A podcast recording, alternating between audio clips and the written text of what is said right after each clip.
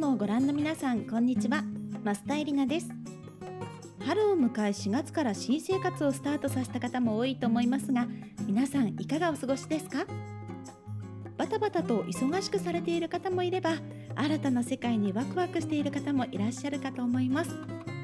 私はあんまりまあ新生活は関係ないんですけれども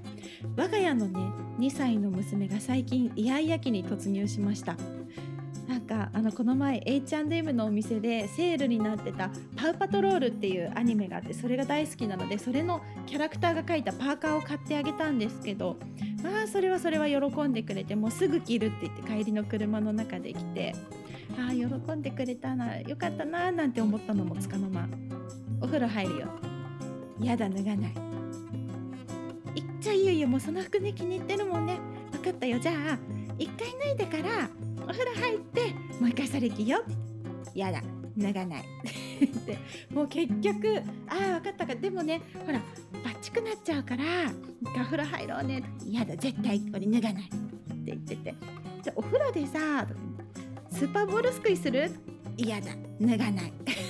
お魚釣りする？嫌だ脱がない。あ分かった。バスボムでシュワシュワしようか。嫌だ脱がないって結局本当にそのパーカー脱がないまんまズボンだけ脱がせてなんとかお尻だけ洗ってその日は夜寝たんですけれどやっぱりまこんなご時世ですしね衛生面は特に気になる時期ですので綺麗に洗いたいなと思いながら翌朝ねあの幼稚園のバスに送ってってでみんなに「昨日この子お風呂入ってくれなかったんだよね」みたいな話をしたら「ああしたらいいよこうしたらいいよ」みたいなアドバイスをもらいましてでまた夜がやってくるわけですよ。お風呂入ろうね。やだ脱がない。ずっとこれ着る。うーわーみたいな感じでどうしようかなと思った時にでもパッと気づいて押し入れからベビーバスを持ってきたんですよ赤ちゃんの時入ってたお風呂今日これで赤ちゃんごっこしちゃう？って言ったらする。バババババってそれ絶対に脱がないって言ってたパウパトロールのパーカーをパパパって脱いですっぱだかになってて、ね、赤ちゃんの時と同じ洗い方こうしてあげても全身全然入らないしパンパンなんですけどすごい満足そうにこうお風呂入っててうわー答えはベビーバスだったかなんてね思ったんですけどもう翌朝幼稚園のお友達のママ友も「はあお風呂入ったんだよかったね」って洋服が変わってたことですごいみんなも一緒になってほっとしてくれたんですけれど、まあね、そんなこんなで結構今次女に手こずっています。もうなんかちょっと時間が経つといや可愛かったなとかってすごい思うんですけどその瞬間っていうのはもう自分自身ももう「はあどうしよう」とかこんなことに時間使ってる場合じゃないのにあれもやらなきゃいけないのにみたいな。ね、ことで結構疲れてしまっても HP がゼロに、ね、なってしまうみたいな感じでもそうなると本当にもうご飯作る気力もなかったりあとはやっぱりもう計算が狂ってしまって食材買いに行く予定だったのにもう家出たくないとか言われちゃって全然買いに行けなかったりとか、まあ、そんなこととかもあってなかなかこう思い通りにご飯が作れなかったりする日が最近多いんですけれども、まあ、そういう時にねどうしてもやっぱり頼りにしてしまうのはテイクアウトということで、まあ、今皆さんも忙しい日々の救世主になっているんじゃないかなと思うテイクアウトなんですが今回のテーマはこのテイクアウトについて我が家の定番やおすすめのものなどをご紹介したいと思います。またコラムの最後ではお家でも作れる下仁田ネギのチーズアヒージョ風の作り方もご紹介します。ぜひ最後までゆったりと聞いてくださいね。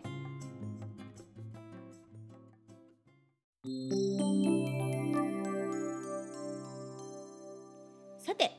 テイクアウトといえばなんですがもともと我が家はテイクアウト好きで、まあ、主人がこう野球選手ということもあったりとかしてなかなかこうオープンスペースのお店でご飯を食べることがハードルが高かったりとかあ堂林じゃんってねすぐ言われるんで なかなかゆっくりご飯味わえなかったりするのでこう個室のお店じゃないとテイクアウトをしてお家で食べたいなっていう感じがあってただね昔は今ほどテイクアウトも盛んではなかったので我が家ではこうテイクアウトができるお店リストっていうのをねわざわざ作っていたんですね、まあ、それぐらい昔から我が家にとってはテイクアウトはね馴染みのものだったんですけれど、まあ、最近は本当に便利になりましたよね。もちろんほとんどのお店でテイクアウトできるようになってるんじゃないかなっていう風に感じますしあのウーバーイーツとかウォルトとかねそういった宅配サービスとかも増えてきてお店の味をお家で食べることができるというのがね本当にこう手軽にできるようになってこれにはかなり助けられています。私は今広島に住んでいるんですけれどももともと結婚前は東京に住んでいたり今でも仕事で東京に行ったりすることもあるので、まあ、このね聞いてくださってる方きっと日本全国に住んでいらっしゃると思うので私の地域の話出てこないじゃんってなっちゃうかもしれないんですけれども今回は広島と東京のちょっとお気に入りのテイクアウトの話をしようかなと思っています。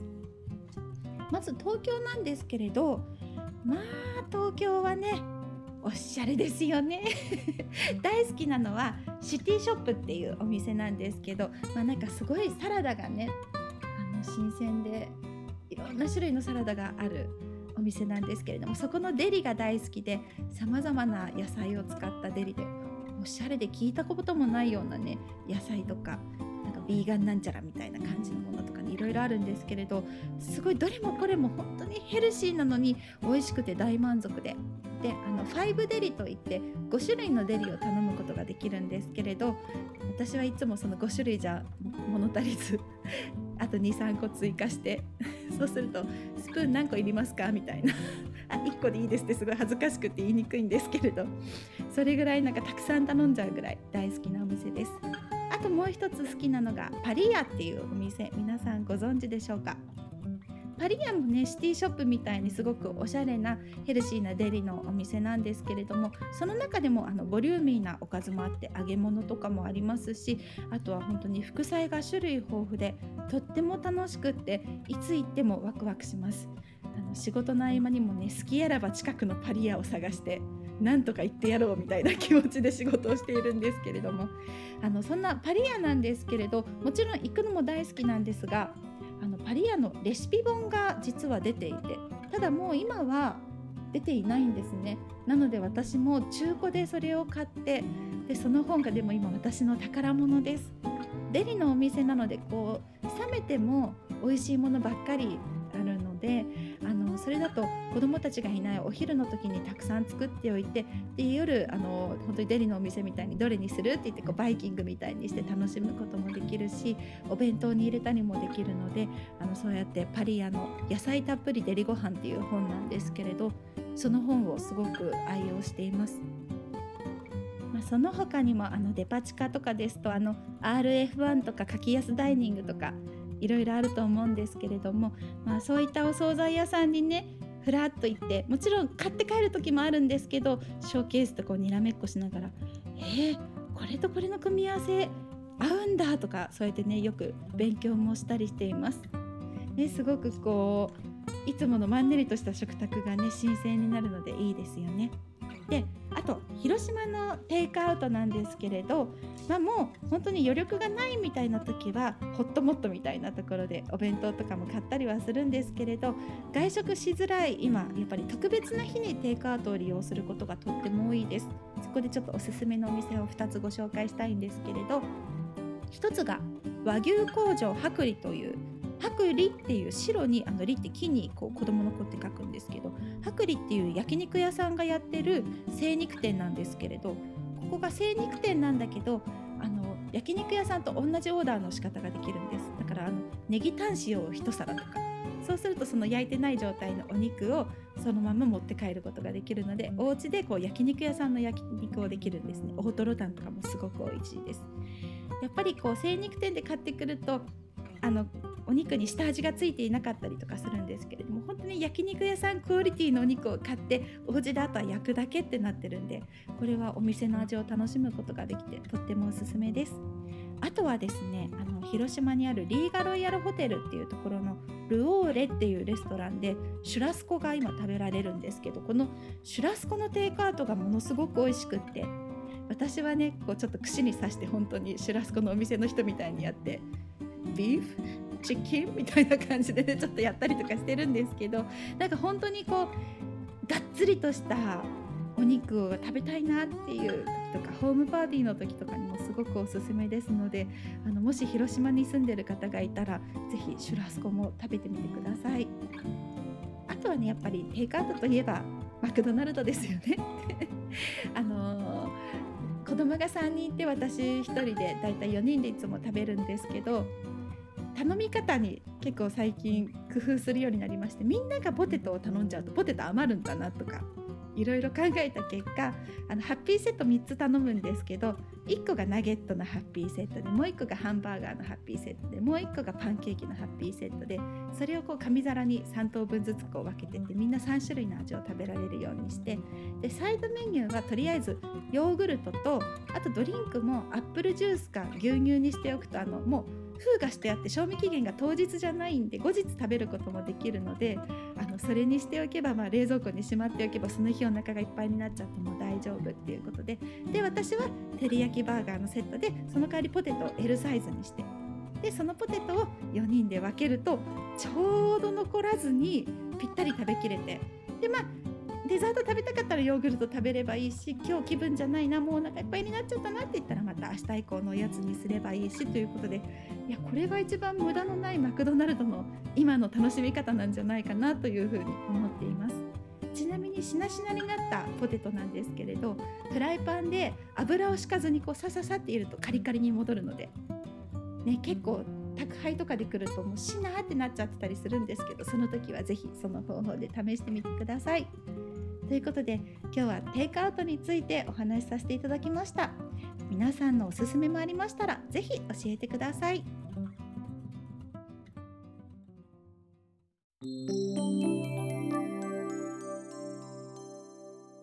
このコラムで毎回ご紹介している我が家のおうちご飯。今回ご紹介するのは下仁田ネギのチーズアヒージョ風。ということなんですけれど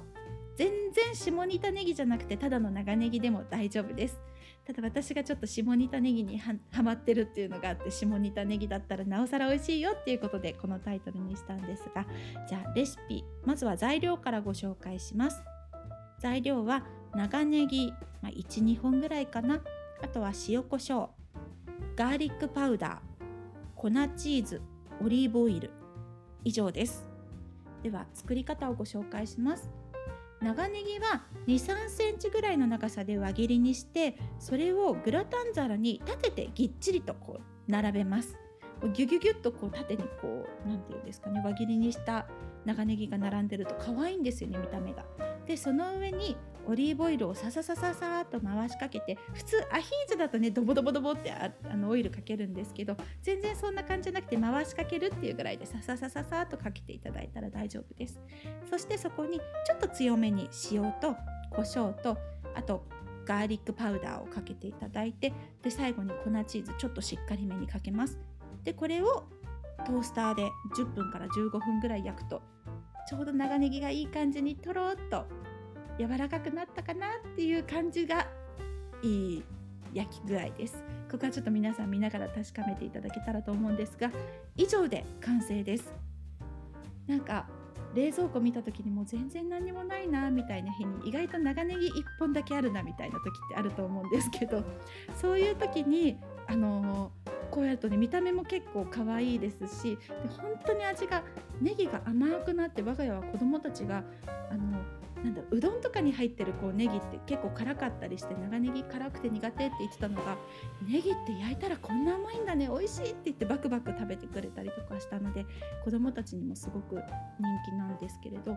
あのそうやってあの一品足りないなっていう時に時間は10分15分焼く時間はかかるけど準備と時間って言ったら本当に3分もかからないでできちゃうような料理なのでとっても手軽でおすすめですのでやってみてください。あとはもしミニトマトとかソーセージとかあとはズッキーニとかねキノコとかもあったらそこに一緒に入れてオーブンで焼いちゃってもそれもそれでとっても美味しいと思いますしそしたら本当に立派なメインのおかずにもなるんじゃないかなと思いますのであなんかこれオリーブオイルと塩コショウで美味しそうだなって思うものがあったら是非チャレンジしてみてください。さあというわけで作り方はアイスムのページにも掲載していますので皆さんもよかったら是非作ってみてください。マスタエリナの聞くコラム。今回はテイクアウトについてお話ししました。アイスムのページからは感想リクエストをお送りいただけます。さあまあもう4月に入ったということで皆さん今新生活を過ごされているということなんですが実は我が家がこの春から小学校に息子が入学しました。一番上の子が入ったんですけれどとは言うものの実はこの収録をしている時や入学式直前の段階ということでこれからどういうね未来が待っているんだろうってすごくドキドキしているところでちょっと今年は小学校1年生の長男に幼稚園児の年中さんの長女にそしてまだ家にいるイヤイヤ期の、ね、2歳の娘っていうこう3人が違うパターンで生活をしなきゃいけないのでこっちは今日がお弁当とか。こっちは今日は体操着とかなんかそういうの忘れ物なくちゃんと過ごすことができるのかなとかプリントなくさずに過ごせるかなとかそんなことでドキドキしています。息子は幼稚園の時に大好きだった女の子がいるんですけれど卒園式の時にその子と別れるのすごい悲しいんじゃないかなと思って聞いてみたらまあ小学校にも可愛い子いっぱいいるでしょうってすごいなんか前向きだったので息子はいいお友達を作りながらそしていい恋をしながらたくましく ま、勉強もねいいですけれども楽しい小学校生活を送ってもらえたらいいなというふうに思っています。さあぜひあの皆さんのね近況なども聞かせていただいたら嬉しいですし感想やリクエストにはなるべくお答えしていきたいと思いますのでぜひ気軽に送ってみてください。あらどうしたの？犬が吠えました。ごめんなさい。お待ちしています。どうしたの？さあというわけでまた次回お会いしましょう。増田エリナでした。